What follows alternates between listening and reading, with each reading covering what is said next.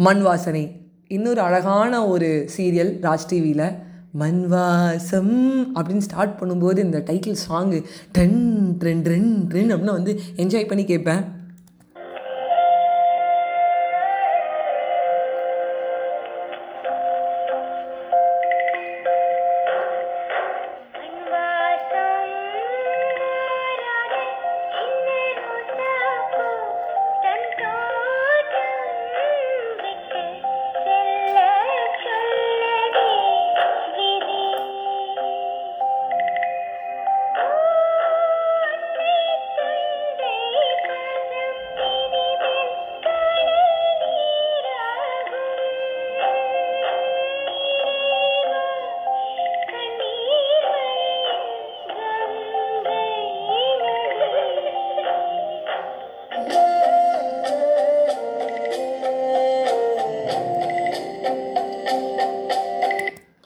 மண் வாசனை ஒரு அழகான ஒரு சீரியல் இது. இந்த சீரியல் வந்து பார்க்கும்போது எனக்கு ரொம்ப கோவம் வந்துச்சு.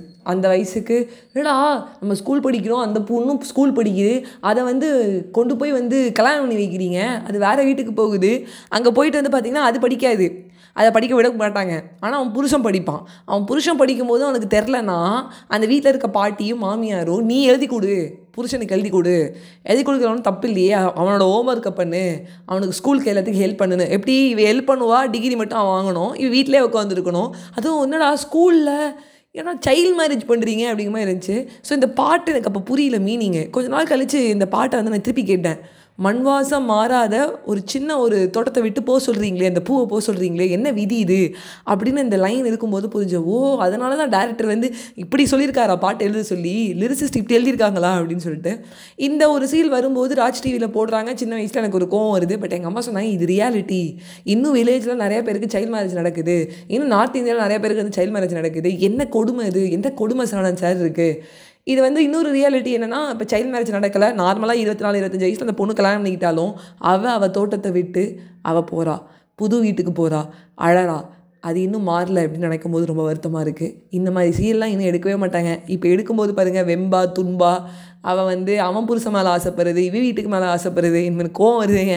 விட்டுருங்க. பட் இந்த சீரியல் வந்து ஒன் ஆஃப் த ஒரு ஃபென்டாஸ்டிக்கான சீரியல் ஸோ நேர்கள் வந்து சொன்னதுனாலே மண்வாசினி சீரியலை பற்றி வந்து நான் சொல்லிட்டேன். ஸோ திருப்பி வேறு ஏதாவது ஒரு சீரியல் இருந்தாலும் சொல்லுங்கள் அதை நான் வந்து ராஜ் டிவி ஸ்பெஷல்னு சொல்லி சீரியலை பற்றி நான் உங்களுக்கு ரீக்ரியேட் பண்ணி இந்த மெமரிஸ் வந்து ஷேர் பண்ணுறேன் இந்த serial is also one of my favourite serial நான் ரொம்ப வந்து என்ஜாய் பண்ணி பார்த்தேன். ப்ளஸில் எதாவது இருக்க மைனஸ் ப்ளஸ்ஸு மைனஸு கஷ்டங்கள் துன்பங்கள். அவள் பாரு அவள் ஸ்கூல் படிக்கிற வயசில் கல்யாணம் பண்ணி வச்சுட்டு அவ்வளோ கஷ்டப்படுறா. நம்ம பரவாயில்ல செவன்த் ஸ்டாண்டர்டில் போய் ஸ்லிப் டெஸ்ட்டே எழுதி போயிடலாம் அப்படின்னு சொல்லிட்டு எனக்கு ஒரு சிரிப்பு வரும். ஸோ நம்ம வந்து கஷ்டத்தை வந்து பார்க்கும்போது நம்ம வருத்தப்படுறோம். பட் அடுத்தவங்க கஷ்டத்தை பார்த்தோன்னு வச்சுக்கோங்க நம்ம கஷ்டம்லாம் ஒன்றுமே இல்லை அப்படின்னு தோணுச்சு. By bye friends